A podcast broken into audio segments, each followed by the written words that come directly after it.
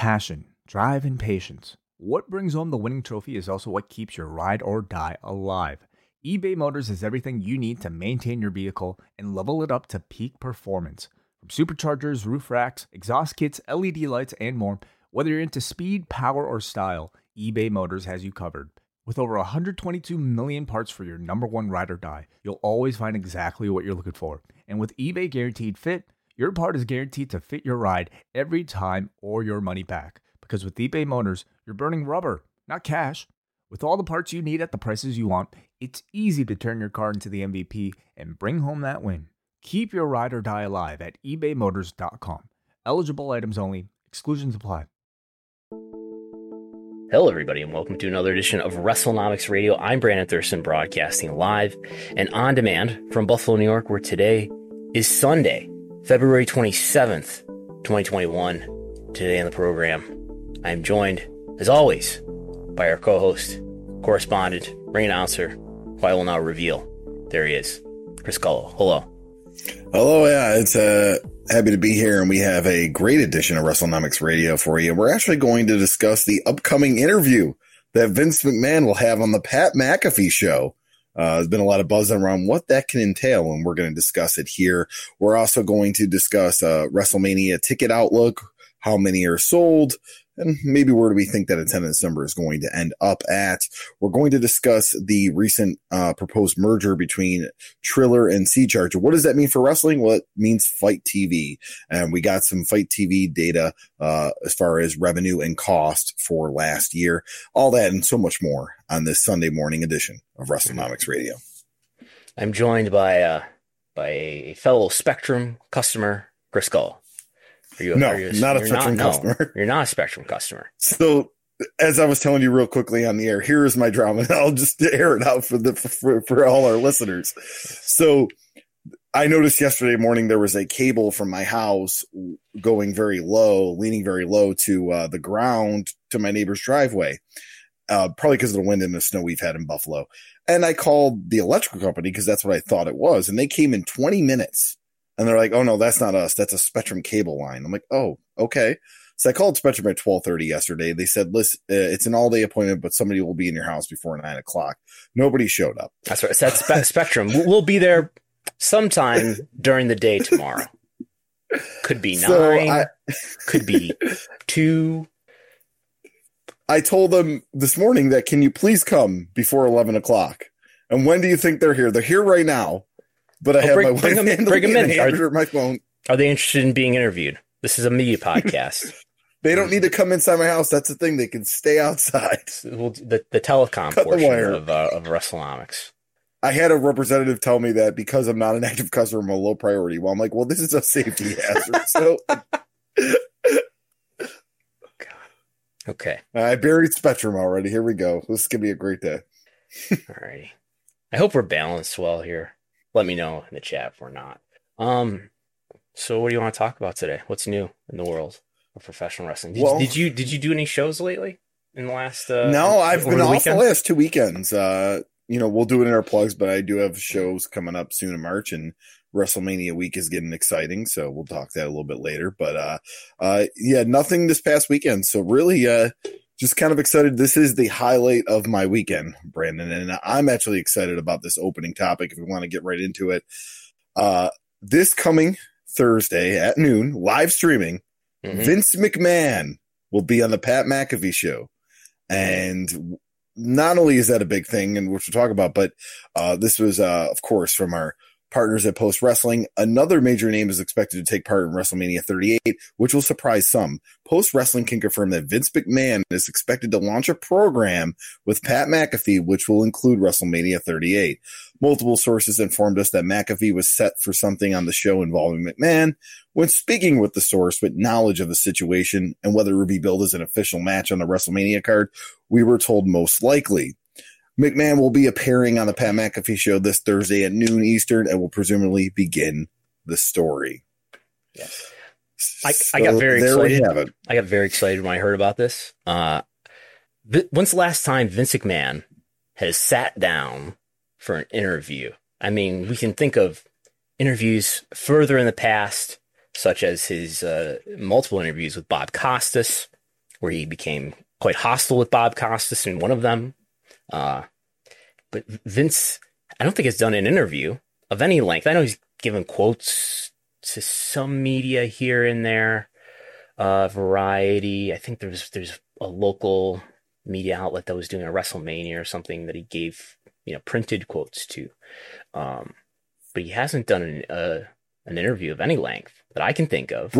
Broken Skull Sessions is the last thing I could think of, and that's what he said. Cesaro didn't have the charisma. That's before. That's before there was Broken Skull Sessions. That was just the Stone Cold podcast. Stone Cold podcast. Okay, yeah. Uh, it, ha- it had one name on the network. It had you know he was using a different name. I forget the Steve Austin show. Anyway, um, December 2014 is when that was. And I think that's one of the most compelling things that W has put out. You know, in the last 10 years is that interview. I'm I'm not joking. that interview with with with Austin and and Vince, where you know Austin has the credibility to to ask him certain questions and kind of press him on some things, whereas you know he's not gonna he's not gonna bully Steve Austin the way that he he kind of bullied uh, Bob Costas. Uh, but yeah, I think I think that was also a, a PR disaster and a, and a talent morale disaster. Just letting Vince talk for an hour and 10 minutes or however long it was. Um, but maybe this is is this going to be a an actual full length interview now? John Pollock reporting that there's going to be some sort of match involving Vince and Pat McAfee at WrestleMania. Uh, this is sounds like it's going to be turned into an angle, um, but I'll be watching closely at noon on Thursday. Um, there's, there's I'm, also yeah, I'm. Oh, go ahead. Sorry. there's also a, a big WrestleNomics guest that we may be having on Tuesday. I, think W might have gotten wind of that and had had to one up us. Um, but uh, yeah, go, go ahead and say what you're going to say. No, I was just gonna say. I mean, I find this you know super interesting because you know Pat Pat McAfee, of course, you know he's involved with WWE as a SmackDown color commentator, but he's a very very huge uh, podcaster. Uh, you know, this show is a big deal, um, and this is multimedia, especially in the sports market. Aaron Rodgers goes on there regularly, and and he's been giving kind of glimpse of his future on there, like and, and whatnot. So this is good. This is a this is definitely a, a big deal. So like this is going to get the coverage I think that they would want if they're hyping up WrestleMania. I think if Vince was just coming out and talking about the business, maybe this wouldn't been the show. But because they're trying to hype up WrestleMania, this that's what this this feels to me. Yeah, I I think the reason. I mean, Pat McAfee being the a commentator on SmackDown and maybe getting more leeway in some ways than than other commentators get, I think is partly because of Matt, Pat McAfee's mainstream success. Right? He's uh, as you mentioned, he he he did he's done a number of Aaron Rodgers interviews, right? But most memorably, Yeah. the the Aaron Rodgers interview where he discussed his his vaccine status and things like that. Um, but you know, I, I think back, you know, Pat McAfee's been doing stuff with WWE for quite a while, and um, didn't he get heat with? Wasn't that story that he got heat with with Vince because he was wearing shorts or something like that? Yes. it was- it was around the time that like Le- LeBron James was like uh, dressing in like a suit but shorts, and that was like a I don't know a fashion statement for a minute. And Pat McAfee was sort of uh, copying that, and he got heat. This was this was years. ago. I feel like this was like 2015. Shorts at WrestleMania. Yeah, yeah. I, wanna think that was the big deal. and uh and he was probably I don't know Pat McAfee's career. People listening probably know know it better, but I think he was doing some some broadcasting things already at that point. But he wasn't the big deal that he is now, and um I think you know he gets some leeway because by God he he, he does things beyond the wrestling business. You know, it's it's like uh it's like a celebrity. Um, there'll be no shortage of celebrities. Apparently, sounds like, Michael Cole yelled at him, Mm. Well, th- and it was the New, New York City WrestleMania, so 2019, not not far removed. Really? Okay. Okay. Um, but I hope I hope we get a, a good full length interview with with Vince. Um, I'm I'm working on a bingo card. Ted Turner, things of that nature, and then from there, that notwithstanding, extraordinary Nonetheless, superstar, nonetheless. In any event, uh, be that as it may, entertainment. sports sports entertainment, wrestling. Um, yeah, I everybody wants. I don't know. Does everybody? I want to hear him talk about AEW. Um, and any any any mention or reference of gore and blood and guts. Yeah. Ted Turner's AEW. we'll see. Uh, yeah, he's he's not as a CEO, I guess. He's not somebody who talks a lot. I've I've been I've I've uh, looked at how little he talks on the earnings calls. Uh, very little relative to other CEOs, but we will see. Is Vince McMahon going to is now 76? Is going to take bumps at WrestleMania? I'm not sure. Maybe Austin Theory will be involved in this match. That's just that's just speculation, but uh, yeah, we'll see what yeah, happens. I see this as a battle of the billionaires type thing, where he's going to manage somebody, and McAfee's probably going to manage somebody, and then I mean McAfee can bump. He, we know that he, he can wrestle. He can. He can. Yes but he's also would be as a good mouthpiece for somebody else if they're trying to elevate somebody. Mm-hmm. So, uh, but that's just me talking logical booking. What am I doing here? so, but, um, you just know how this is going to be. It'll be some deal and then always have to the, take the shots will lose yep. and Vince will, uh, Vince will have something embarrassing happen to him and, and, and, and, and there we go. Yeah. Okay. I mean, I'm, I'm interested but this also, and we'll kind of talk about a little bit. This makes you wonder about tickets. If they're kind of like just playing every card they possibly could have. Yeah. So let, us let's, let's jump to tickets now. I know I have the the sponsor thing next, but we'll go to that after this. So maybe part of this um, is that it should help. I don't know. I don't know if Vince having a match is, is that big of a deal. Um, but Austin having a match, which is being speculated on. Uh, Austin versus Kevin Owens seems like something that's going to happen. Um, I had the one mainstream outlet reach out, reach out to me to ask me uh, earlier this week about the effect that Austin might have on on the event. Um, and we we do know because of WrestleTix that uh, this, the the two day WrestleMania event is about two thirds of the way sold sold out. Um, so there's about one third left to sell. Um, WrestleTix has the count at 52,659 for night one, 53,260 for night two. That's a total of more than 105,000 tickets out. Um, as we know, WrestleMania at um, AT&T Stadium that can that can hold 100,000 people, right? That that stadium holds 100,000 people. Correct? Well, I mean, technically it can, but where did that many attend? So they, they announced in 2016 when they did um, WrestleMania 32 in Dallas in uh, in the uh, the telecom company stadium. Uh, it does hold 100,000 apparently for for football.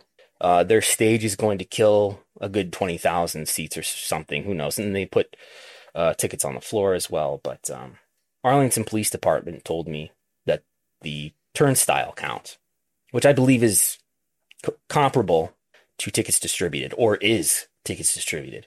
Arlington Police told me 80,709 in 2016. So just under 81,000. If you multiply that by two, you get 161,418. So 161,000 tickets they have. It's their total inventory of tickets, roughly something in the, in that realm. I would imagine that the the production kills will be similar, right? Because this it'll be another massive WrestleMania stage, right? So they have uh, about 106,000 out now out of 161,000.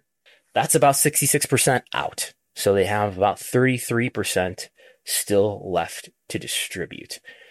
So maybe Austin helps. I think I think Austin um, probably will help. Obviously, that, that match is not official yet.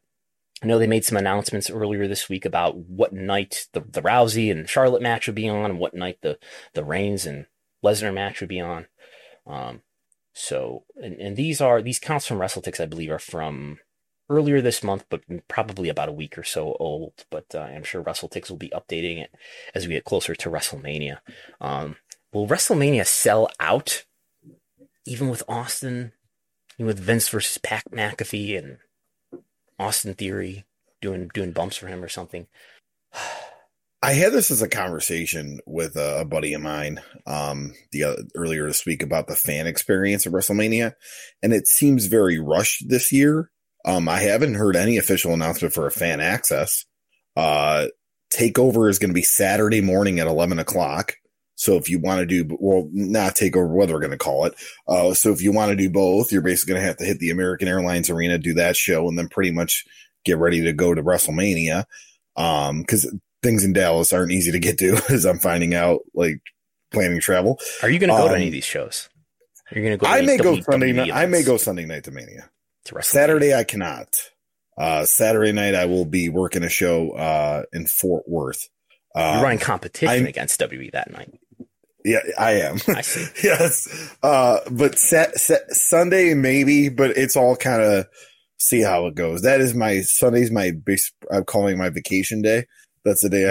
I, so I'll see what I want to do with my day there. But, uh, but yeah, the, there, and the Hall of Fame is right after SmackDown. Right. It is part So, of the like- SmackDown ticket. Yes. Everything is so rushed this year. And I don't think it's very fan friendly from being someone that attended the New Orleans, a, a lot of the New Orleans WrestleMania events, and then, you know, was in town for the New York Mania and, and knew what was going on. Um, I mean, I, I got to tell you, I'm sure WrestleCon is very happy about access not seen to be a thing because I remember being at WrestleCon in 2019 and multiple people being pulled off the day of WrestleCon or while WrestleCon was going on because WWE needed them for access. Um, I, th- I think WrestleMania. I mean, it'll, it'll be interesting to see how they move the ticket map and how, how much of a capacity they can distribute. But I think their capacity is about eighty thousand on each day if they want to put all that stuff on sale. Um, so I would view a sellout as about eighty thousand each day. Are they going to get there? I would Yeah. imagine they're going to come short of that. They're going to they're going to move more than the sixty six percent that they've moved so far. Um, but I would imagine um, maybe 90%, maybe 85%, even with Austin. Um, on the scale of pro wrestling history, though, this is still going to be a huge live gate for two days. You know, I imagine it's going to be a roughly $200 average ticket. $200 average ticket price is it's been a little bit higher than that even um, maybe the discounts will bring that down the high high supply of tickets will bring down the price but let's say 200 just on the 106000 that they have right now they've probably moved over $20 million in tickets. Um, that's over two days. But the, the biggest wrestling gate, pro wrestling gate ever adjusted for inflation is what, Chris Gullo? Uh, the biggest adjusted for inflation, WrestleMania 3. No. Oh, not, but that's been blown out of the water long ago. Uh, and you've asked me this before too, and I got this wrong in WrestleNomics Jeopardy. I know I did. Did you? Oh, It is yes. WrestleMania 32 in the same venue I always- in, in I always forget 2016. about it. $17.3 million in, tw- in 2016 money. Um, so, and, and that does, I mean, all, all these WrestleManias in this stadium era in these last few years before COVID are like the, all of the biggest pro wrestling gates. Yeah.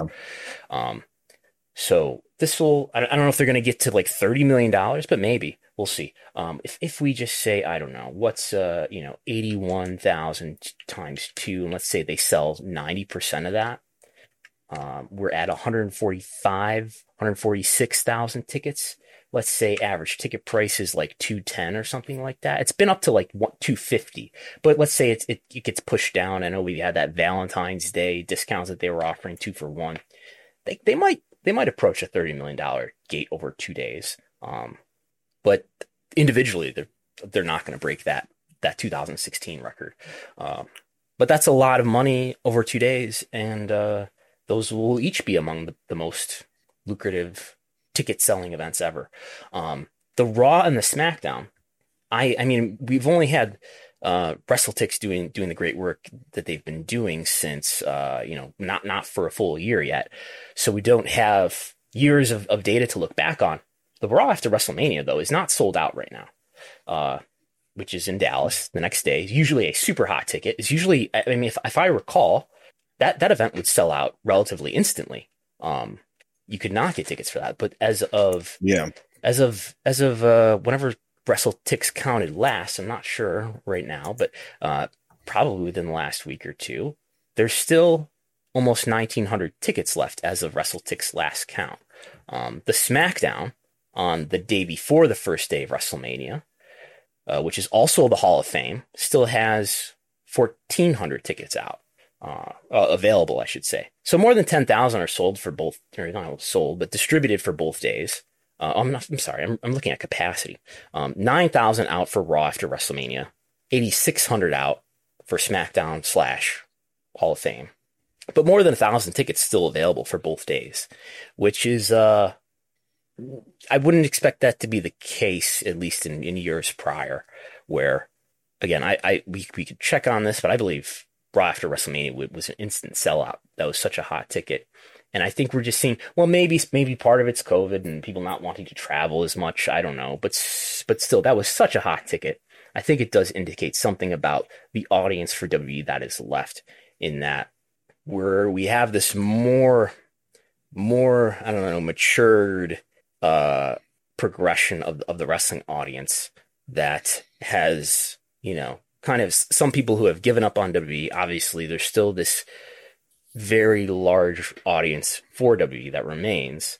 Um, but I think we see that manifest in the crowd reactions and that you have a more compliant crowd lately. I think the people who would be more disruptive, the vocal minority, um, the the the bifurcation of the audience that, in my view, WWE has caused uh, by alienating a portion of its audience. Um, I think those people are gone, and, and maybe that's accounting for the lack of these events selling out when they normally would sell out. I think. I'd like to compare it to really you're trying to think of large outdoor North American events, right? Like that's what I'm trying to compare it to. And in Super Bowl and yeah, WrestleMania and the Super Bowl and the college football championship would probably be the comparison. But if I go on right now, and this is through SeatGeek, which is the official partner with WWE on WrestleMania tickets, I can get a ticket for thirty dollars. When it comes to a college football championship or especially a Super Bowl, the cheapest seats in the house are in the hundreds of dollars. Okay. Like, so, it, you know, like, I don't know if they should go back to one night just to kind of increase that value of a ticket. You know, I mean, being, I mean, but you're stretching over two nights. Now you got $30 tickets out there, tons of them, uh, you know, with about a month away from the show.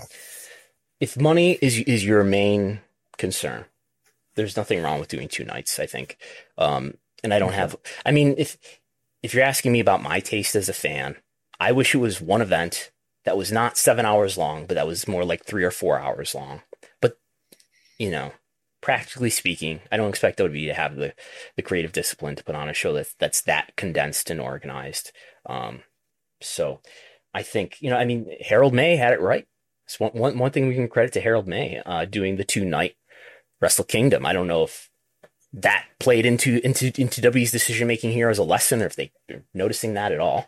But um, they're going to make a lot more money doing it this way because you know they're sort of uh, taking the expense of one WrestleMania, and by making it two, you're not stretching that expense that much further. Um, it's a very expensive event to put on, but to do it for one extra day doesn't double the expense.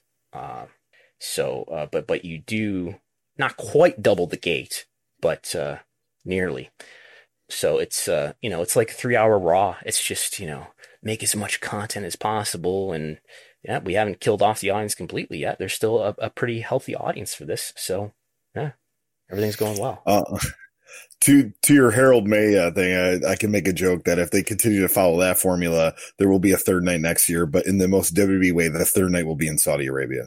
Yeah, I mean, why not? I mean, the, the, Saudi government pays them so much money. I mean, you have to, you know, put these events on for their business partners. I hope there is a business partner summit. I haven't heard, haven't heard. Um, I do hope there's a business partner summit uh, that we see on corporate.w.com.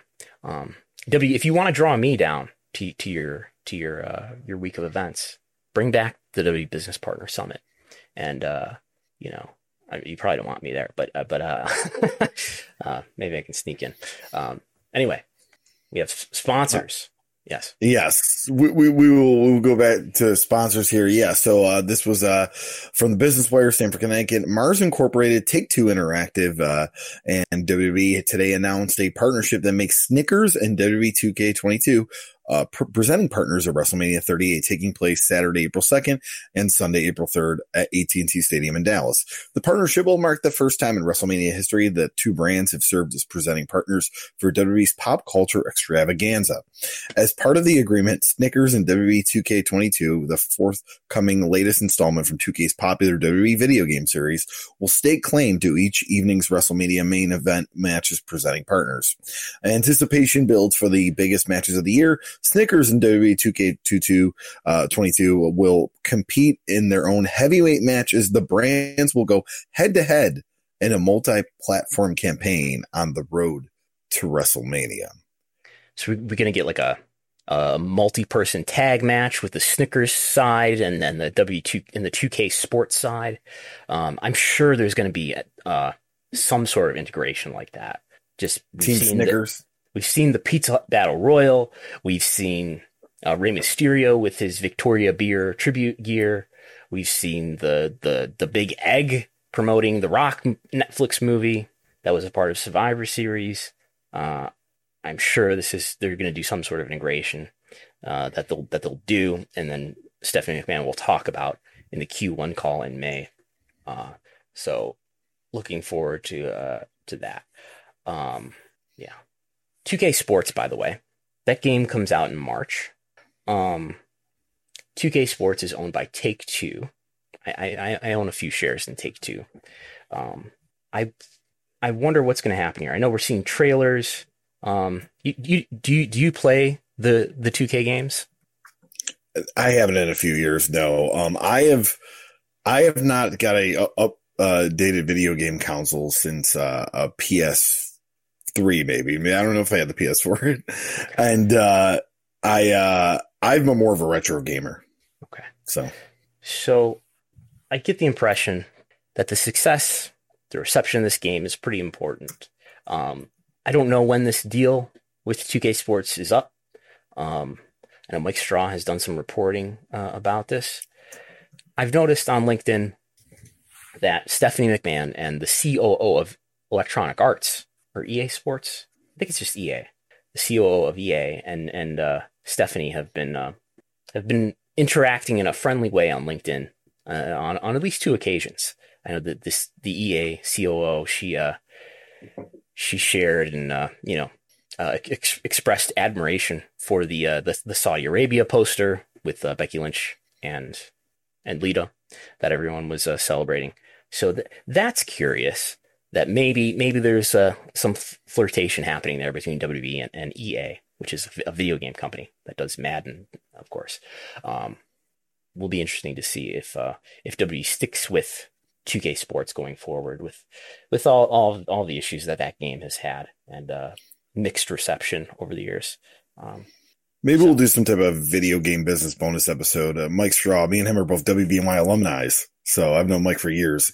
Oh, so I get something going here. Yeah, we should. Yeah, when there's a, a, big news story or something, we should see if he, if he wants to come on. Um, okay, Revolution. Yeah, uh, Revolution uh, tickets and uh, as of right now, here, according to WrestleTix, there is estimated capacity 8,217 and 8,179 has been distri- distributed. So uh, it looks like a near sellout for AEW Revolution this Sunday evening. Yeah. As of Sunday from today. 38 tickets still left. There's, there's, I understand, quite a few tickets uh, on the resale market. Um, so Dave Meltzer on uh, earlier this week on Wrestling Observer Radio. Uh, I understand he has, he has written about this in the in the Observer newsletter. Also, uh, he said that resell resellers, so secondary ticket market resellers, uh, they spent about three hundred and four thousand dollars on three thousand eight hundred face value tickets, which, if you do the math there, that would imply an average ticket ticket purchase of those tickets, not of the whole venue, but of those tickets, the average ticket purchase price, if there's $304,000 spent by those, those resellers over 3,800 tickets, that's about $80 per ticket. According to Dave, they've, um, turned those $304,000 worth into $840,000 of resale revenue. Um, which would imply an average resale of $254, so more than tripling their value. Um, according to Dave, I believe this was Monday or Tuesday. There were 500 resale tickets left, so they'll reach 900,000. Dave said, and that a roughly you know five hundred and thirty six thousand dollar profit, um, and which which would, according to Dave again, would come to almost six hundred thousand dollars in profit, not to AEW but to resellers, um, which which is more than perhaps AEW will generate in in revenue off of ticket sales. Um, I don't know about this, uh, so I asked. I asked. How uh, would yes. you track that? Like, I mean, I I can imagine a major ticket sellers that you're aware of, but like, I have a friend who's a uh, independent third ticket reseller, but how would he know like that that was his business? Oh, this guy's a reseller. Dave says he has someone in the industry who's who's giving him information about this um, in the in the in the ticketing industry. Um, but I, I asked about this and I was told that the Ticketmaster back end for Revolution only showed this was earlier this week, so it's maybe slightly different now. But earlier this week, it was only showing 700 tickets had been resold for about 110 thousand dollars, which would mean an average resale of 157 not 254, but 157. So not quite half, a little, little bit more than half. That would be a two times markup, not a three times markup. Uh, if the if the average face value price was the same at eighty dollars, um, but eighty dollars does sound like a plausible average ticket price. Um, the WrestleTix uh, count as of earlier this week was showing 800 resales, 800 pink dots uh, remaining, and that accounts for Ticketmaster and StubHub. Uh, if you assume all 800 yet to be sold and all 700 that have already sold would sell at an average ticket sale price, resale price of 157 after being bought for 80. Following me here? then I get I get to two hundred and thirty six thousand dollars in revenue for resellers, which comes out to one hundred and sixteen thousand dollar profit, not five hundred and thirty six. I get one hundred and sixteen. Um, needless to say, well that that would that would mean so the number to compare that to is not uh not 536 but actually the 600,000 that Dave thinks. Dave thinks more than half a million dollars in profit for resellers, resellers, excuse me. Um 116 is is what I get based on the information that I've been told. Um, I think, uh, and, and and it was it was being brought up by Dave in the context of you know are these are they t- pricing tickets appropriately? Um, I think that's another issue that's that's uh, that's worth scrutinizing. Um, and WWE I think a question through- that could be pondered is should they run bigger arenas for their f- big four? Perhaps yeah. And uh and and and maybe price them in, in, in such a way that you know preempts the resale market from from making a lot. But the point that i'm trying to to make here is that i'm, I'm not sure that that the resellers are making as much money um, as Dave thinks if what if the information I'm being told is is correct. Um, so it looks like resell resellers will make more than hundred thousand dollars in profit but probably not six hundred thousand dollars. So maybe maybe AEW could uh, price things a little bit higher. Uh, maybe they could run bigger venues for these these pay per views. I think they could. Um, yeah. So there's that. Uh, sure. What Any next? other ticket stuff we want to go over before we move on to YouTube? I, I I do have this this table to look at. yeah. Um, February is almost over. It's not quite over yet. Uh, Raw and SmackDown are averaging better than Dynamite. Is is the big takeaway here? After that was not so much the case in January, where Dynamite actually averaged a little bit higher than WWE for tickets distributed. Um, house shows in February were up from January for WWE, up to 4,600 from 3,500 in January. SmackDown continues to be the most, uh, the the highest, the event the event type with the highest average tickets distributed, 6,500. Um, which what what accounts for that is is it just Roman Reigns is a draw, the needle mover? Maybe it's Friday night's a better night to to sell tickets on. Uh, a, a worse TV night, but a better ticket selling night. Maybe maybe that's a factor. Um, it's a going out night, you know. Yeah. Uh, so there's that. Um, we are in this point going towards WrestleMania where we're seeing some numbers for WWE strengthen, right? We saw Raw do a pretty good rating on Monday. I think maybe that's, I think that is partly due to Cody, but not completely. Um, it would be a, a decent rating probably without that is Cody going to show up factor. Um, and we're usually, we do see January, February, March are the strongest months for domestic, uh, ticket sales for WWE traditionally. Um, and we're seeing a sort of a, a leveling off of is Dynamite going to start to exceed uh, Raw, at least in this sort of short term trend. So we continue to watch that going forward.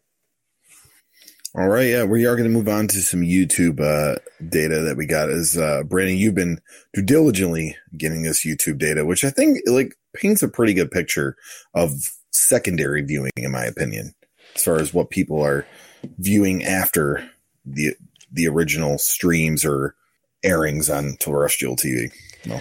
Well, I'm, I'm going to use this table to con- to confirm my own bias here.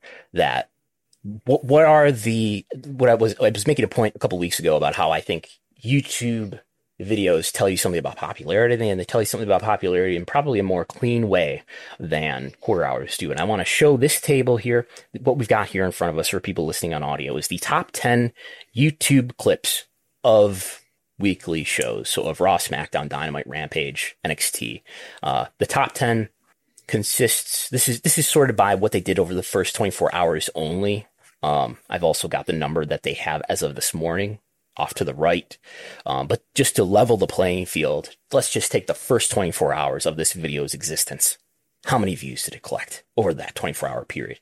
What we've got here in the top 10 are only clips for Raw, SmackDown, and Dynamite which aligns with the with the the ratings, right? Those are the top three shows in US TV viewership.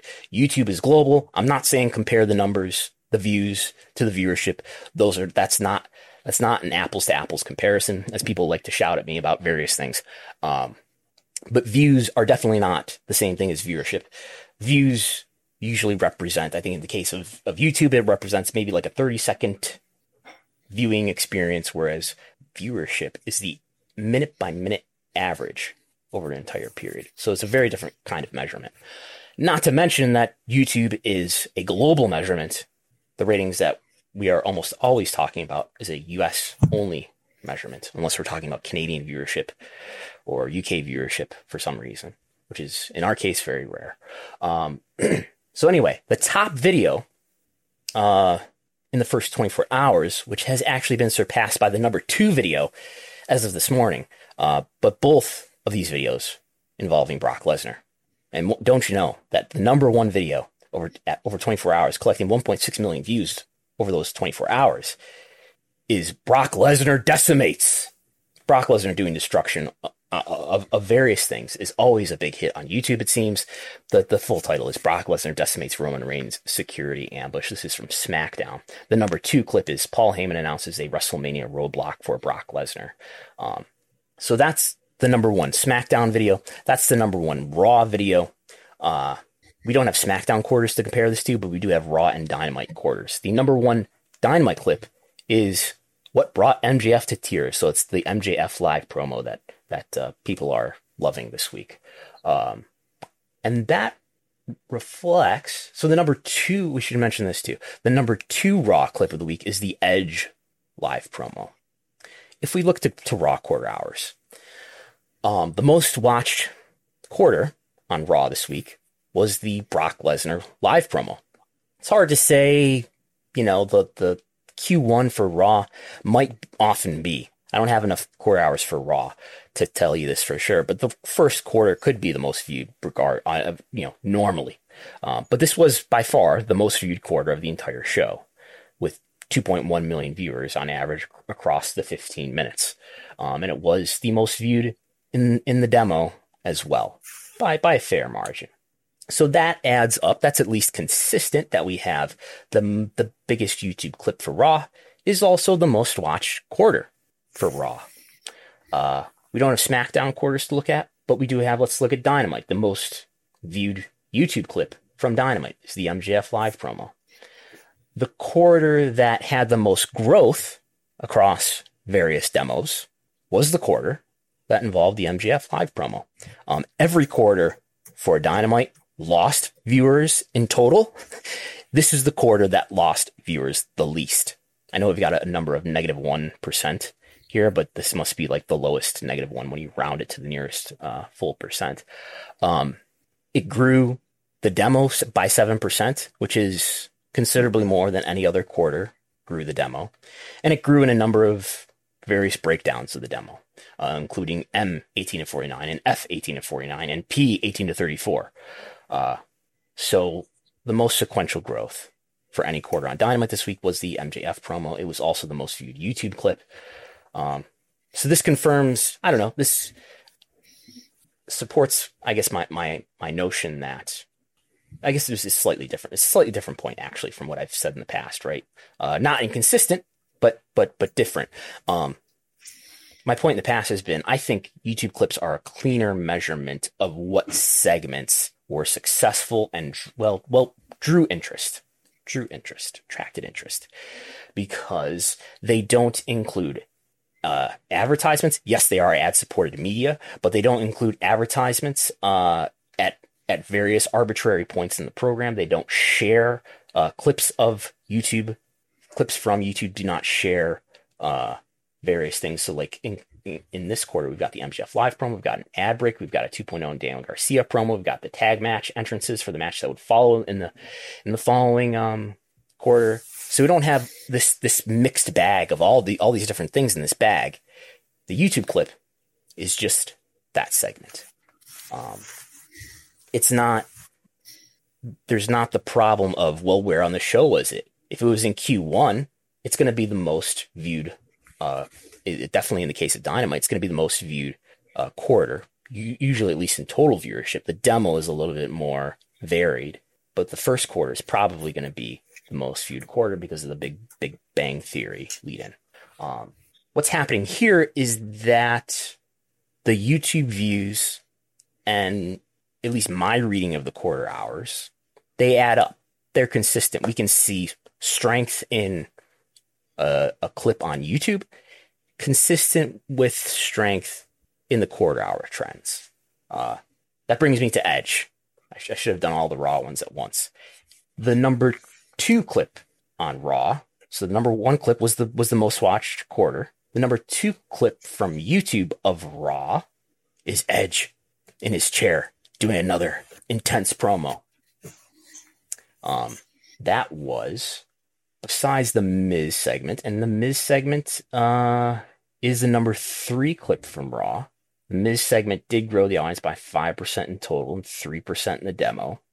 Uh, as the show goes on later and later, especially in the third hour, the, the audience really uh, starts to show some attrition, as you, is usually the case. But in the case of the quarter, quarter 11, that included the Edge promo, we did see some growth there by 2% in total and 1% in the demo. 1% might not sound like a lot, but when you're talking about the third hour where the audience is mostly tuning out, in some quarters, they're losing 8% of the audience. In the final quarter, losing 7% of the audience, losing 13% of the demo in that final quarter. But the Edge promo not only maintained the audience, but grew it by a little bit. And I think that's consistent with, with the YouTube performance in this case. I will, I will continue to belabor this point in the weeks to come. Um, um, before we move on to the fight stuff, I do have some a WWE thing I want to bring up here for the for the show, mm-hmm. uh, and I want to bring up the because it ties in with the YouTube segment of the Brock Lesnar's opponent being named for Madison Square Garden. And it's kind of a strange thing to put on a television show, as that Madison Square Garden show, as as right now, is not a Peacock special.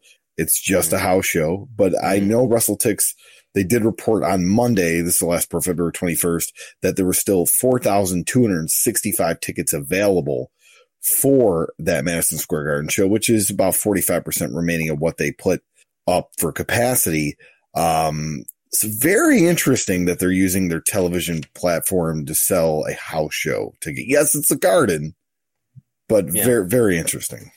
Well, they've they've not done that that great in the in the New York market. You know, the the New York office uh, has had some challenges selling tickets, um, and the, this is a if if for one thing, it's it's a point of pride for WB. This is their their their home venue. You know, this is a Madison Square Garden. Yeah, but It's what does that do for the television viewer in Iowa? Why do they care who Brock Lesnar wrestles on Saturday in a house show that they can't watch? I don't know. But at the same time, I've I've been saying, you know, what, house shows are so irrelevant. They should be doing something to promote them. Um, but I mean, I guess so. you, you can go back through. I mean, look, watch some old territory wrestling. And you're seeing, you know, promotions for matches that you would never see on television. The only way to see them was in person. Um, does that Well, make I it right or understand, wrong? I don't know. This is a company that proposed themselves as a global media company, though. Everything is available for consumption, right? So, like you would think, and I and I believe this is my theory that if they weren't with Peacock and instead of W Network, that this would be a network special, as we've seen years before, where they've had like the, Japan thing and a few other. I'm not sure because the Madison Square Garden, I understand it's very expensive to do production out of, and that's why they've only rarely the SmackDown that they did in MSG earlier uh, in the summer was the first televised Madison Square Garden event by WB in a number of years. Um, so I, don't- I don't know if in the case of MSG, if it was some other arena, maybe. Um, but just I know the, the the costs of running an MSG are so high. I don't know. Um, I don't know. Maybe there'll be an angle. Maybe there's some some, some creative storyline reason about why they want to. They're putting emphasis on this. But clearly, this is this is a show that needs some help, and uh, maybe they Mm. they don't they feel that they don't want to be embarrassed about uh, the, the, the the ticket sales or lack thereof for this event, especially in their in their strongest season, this you know winter season in the run to WrestleMania. Um, so we'll see what happens there. Um, but I think it, you know, I just I just pointed out, you know, ticket sales are doing better. Um, but ticket sales are still, you know, for house shows, they're well under 5,000. Um, they're competitive in some types of comparisons with Dynamite, the, the Raw, and some of the SmackDown tapings are. Um, and I think it's, this is a, people don't want to pay for this product. Two million people will watch it on television for free. You know, millions of people around the world will engage in social media, online, YouTube, but not as many people. There are people who want to engage in it, but don't want to pay for it because the product isn't that good. Um, they're engaged in some of the the stories, and when I say stories, I don't mean storylines. I mean, I mean, I mean the stories about what's going to happen with certain people and what's happening in WWE. But it's not so good that they want to pay for it. At least, you know, some people are paying for it, but some people are engaging and don't want to pay for it. Um, I think that's what's happening. Why is that happening? It's because the quality of the product. Because you've turned off your, you've alienated your core audience. That's my new talking point. I realize that's that's the way to put it. They've alienated their core audience, and and I see, I see AEW as less of a of an alternative as it is capturing an alienated core audience, uh, which I, I think a way to look at it. I think it's it's it's too nice to say, and it's it's not accurate enough to say that oh, it's just an alternative. I mean, like an an alternative doesn't come this close in the demo and doesn't come this close in attendance. Uh, volume for W is way higher, of course, but W has you know spent at least the last it it, it progressively with progressive intensity over the years in the last 10 years or so 20 years you could say has uh, alienated its core audience and been hostile hostile to its core audience. Uh, i'm sure they wouldn't describe it that way but that's that's what's happening in my view. Anyway Yeah, so uh, we'll move on uh, to uh, some fight uh, information that we learned, and uh, because Triller, uh, who recently acquired FITE, and SeaChange have filed a S4 on Tuesday related to their proposed merger, which disclosed some information about FITE TV, which Triller acquired in 2021. On July 30th, 2021, Triller acquired FITE TV, a content and technology company, consideration of cash. I'm sorry, uh, consisted of cash consideration of approximately 27.7 million, equity consideration of approximately 16.8 million, and warrants with a total fair value of approximately 6.9 million. Uh, January 1st, July 29th, 2021, FITE generated 21.9 million revenue, but wasn't profitable with a net loss of 7.8 million. The uh, filing notes uh, offer 15 thousand plus hours of videos on demand and streams, 1,000 plus live events per year to more than 5 million registered users worldwide for FITE. what does this have to do with wrestling Well, because FITE is a streamer of many wrestling, but including uh, AEW international events and GCW, which is probably their, their biggest I would imagine customer, I guess, if you could say than that perspective after AEW. I think those Triller in, in the wrestling world. Okay, yeah, um, yeah, in the wrestling world. Sorry. So, I think that this this interested you especially. Well, it, it, this yes, and and and I, I, put this up on the WrestleNomics uh, Instagram when you posted this on your Twitter because for a company that is streaming so many wrestling events, and it, I was shocked for the loss. Yes, I was 20, shocked that that was that much of a loss. Can round it. So this is from January 2021. So January last year to July, almost the full month of July. This must be like coinciding with when the acquisition took place, I guess. So this is not a full year even. This is about seven months. FITE generated $22 million in revenue. Um, not profitable though. They lost $7.8 million. So $22 million. I, I, I would imagine, right? Like the, I, do they have a revenue stream other than pay per view sales and some subscription sales, right? I think that, that's all it is that I know of. Um, I don't, yeah. you know, uh, I'm not an expert in, in what FITE does, but it's a pay per view distributor, and they do AEW Plus, which is probably big for them, and they do a number of other combat events, like the, uh, you know, they do. I think they do some MMA, and clearly they do boxing. And they've done things with Triller that were a big deal. They've done the Logan, not Logan, Jake Paul fights. Um, yeah. Have you have you seen the clips of like the slap, the slap fight things? Yes. You know what I'm talking about? I I have seen the slap fight, slap fight so stuff. Weird. Like I think Ric Flair was the referee of the one slap fight. Really? Yeah, yeah that, describe that what this is. Describe what this competition is to people who don't know. The, this is literally two competitors, and it's almost like they're separated, kind of a lot like arm wrestling, but basically yes. it's it's slapping one slap and then he slap back, and it's you know, I haven't. What is, what is the, the object? Fight. How do you I've just win? Seen clips. How do you win? what is the what? What are you trying to accomplish here? And I would imagine when, when a competitor can't continue, but like I also have never watched a full slap. I've just literally seen clips of it and seen okay. it. Well, I don't think I've actually.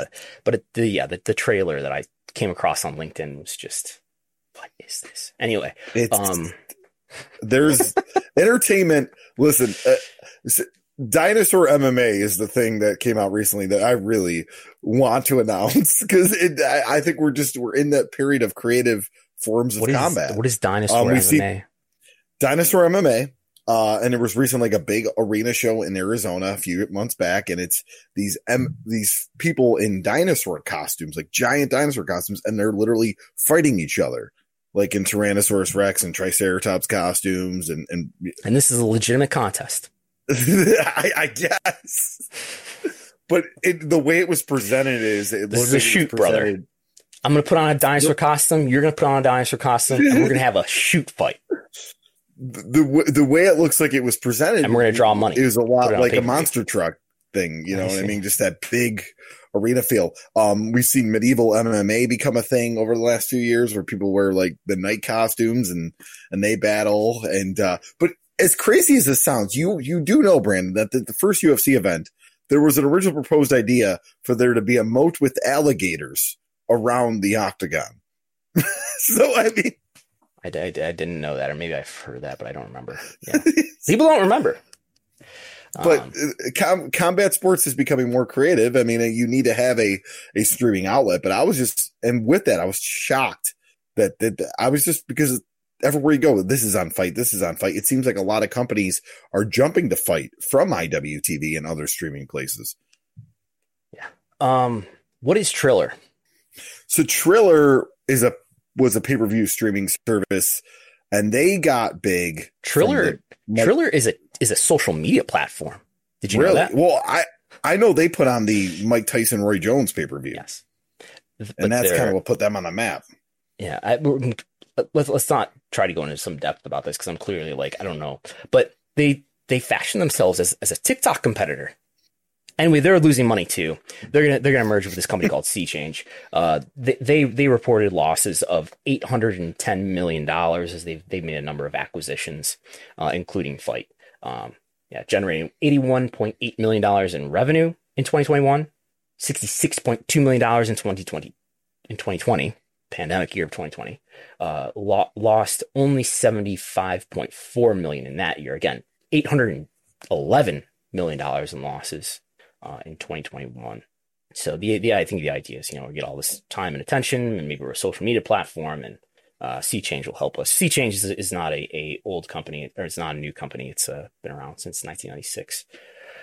Uh, okay. Now what? Well, uh, we, we've hit the hour mark. I guess you could finally get your wish. We could play a little WrestleNomics Jeopardy. So, are you ready to play WrestleNomics I am Jeopardy? Is, is there anything at stake here? What are the stakes? There's not enough stakes in wrestling. What are the stakes here? Is there anything that we are contesting, playing for? Are there any winnings? A compensation to be named later, like they do in baseball. A player to be named later that never happens. Okay. Clue number one. The former personal attorney to Donald Trump is among the lawyers representing MLW in its current lawsuit against. WWE. Oh, what? I know this off the tip of my tongue, but like, uh, because we just talked about this. I want to say it's Levowitz or something. I, I, That is incorrect. The, the correct response is Marc E. Kasowitz. Kasowitz. All right, I was close. Okay. Clue number two. Paul Levesque's strategy introduced at the WWE Business Partner Summit in 2018, which called for WWE to launch developmental training centers on different continents around the world, was named this. NXT Global Initiative. That is incorrect. Global localization was the response we were looking for. This might be this could be a bad performance for me. I can already tell. Oh for 2. She was WWE's chief financial officer until her dismissal this past November. Kristina Salen. Kristina Salen is the correct answer. There Two for go. three. Two for three.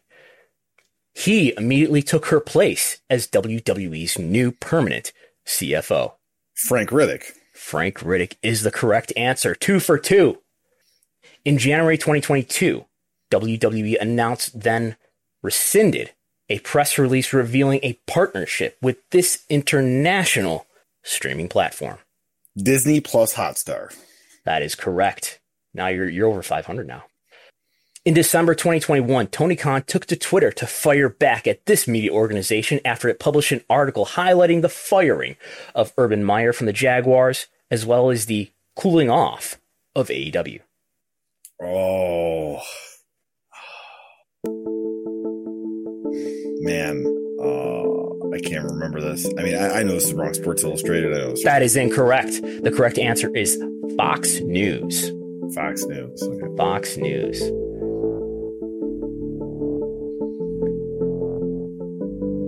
Trying to uh, this this really needs some music here. There we go. There we go. Now we've got dramatic music going here. Now it's appropriate. Apparently, the listeners want the answers in question form, so I will do that from now on. Yeah, yeah I, I know. I was I was I was uh, going to disqualify you completely for that, but uh, you know, you know. Um, so in December 2021, Tony Khan took to Twitter to fire back at this former AEW's wrestler's criticism about racial diversity, noting that her contract wasn't renewed because, quote, her wrestling wasn't good enough, end quote. What is Big Swole? That is correct. This parent company of Japanese wrestling companies, DDT and Noah, has a larger market capital than WWE and Bushiroad combined. Man, I wish I would have been able to study for this. I once again, I I know this is a th- I. I'm gonna pass. You gotta try. What is quick? What? I don't know. Uh, Wrestle Universe. Did you say QuickBooks? no, Wrestle Universe. That is incorrect. That is the name of their streaming platform. The correct yes. response is Cyber Agent. CyberAgent. That's what we were looking for. Uh, how are we doing so far? We've got uh, one, two, three, inc- three, four incorrect answers so far. Uh, one, Three correct, I think. one, two, three, four correct. So I think you're four and Oh. four here. Okay, we've got four more left. Next, Okay. WWE's new talent recruitment program u- makes use of the college athletics name, image, and likeness policy but the WWE progr- program initialism using the same letters stands for this. Next in line. Next in line is the correct response. Next. She's not only the sister of WWE President Nick Khan, she's also the creator of the TV series based on the life of Dwayne Johnson, Young Rock. Uh, uh, who is the Namshka Khan? Say that again. Who is the Namshka Khan? I, N- uh, n- n- well, close enough. Nahnatchka Khan is the correct response. Two more left. With events just nine days apart, AEW outdrew WWE at this new venue on Long Island in late 2021. what is the UBS Arena? That is correct. Uh, we got the final one here. How many? How many? How, are we doing here? One. Yeah. How many? How many correct out of? There's what? How many? I think six, correct? There's 12. I got 12, 12 uh, clues for you. You've gotten how many correct? One, two, three, four, five, six, seven. So you've already got half of them correct. Anyway, final, final, final Jeopardy. NBC Universal and this soccer organization announced a new six year TV deal that will multiply the average annual value of their partnership's current payments by 2.7 times. What is the English Premier League? That is correct. That's all. You got most of the, the answers or the questions, however you should phrase it in Jeopardy terms. You got most of them correct. And I was trying to remember how they answer in Jeopardy, so I, should have said, "Who is Big Swole?" Not Who what is Big Swole? but- What is Yes. the English Premier League? And so forth and things of that nature. Um, I don't watch a lot of Jeopardy.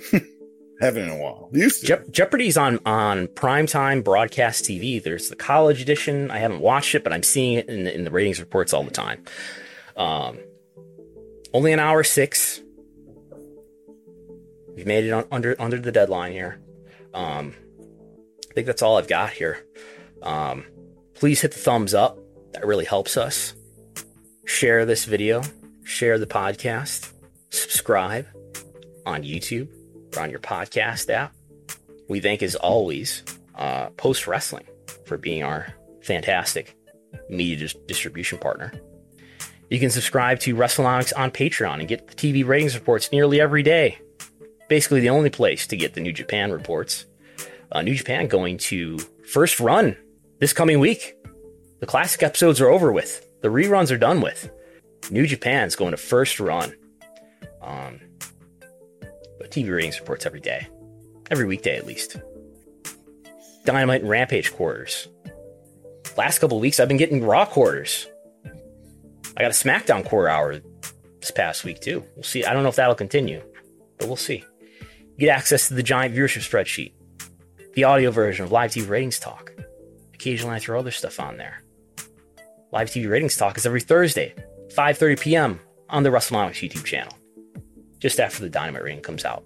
There's merch at store.postwrestling.com. There's the WrestleNomics ratings game. Predict the Dynamite 1849 demo rating in the Post Wrestling Discord in the WrestleNomics channel.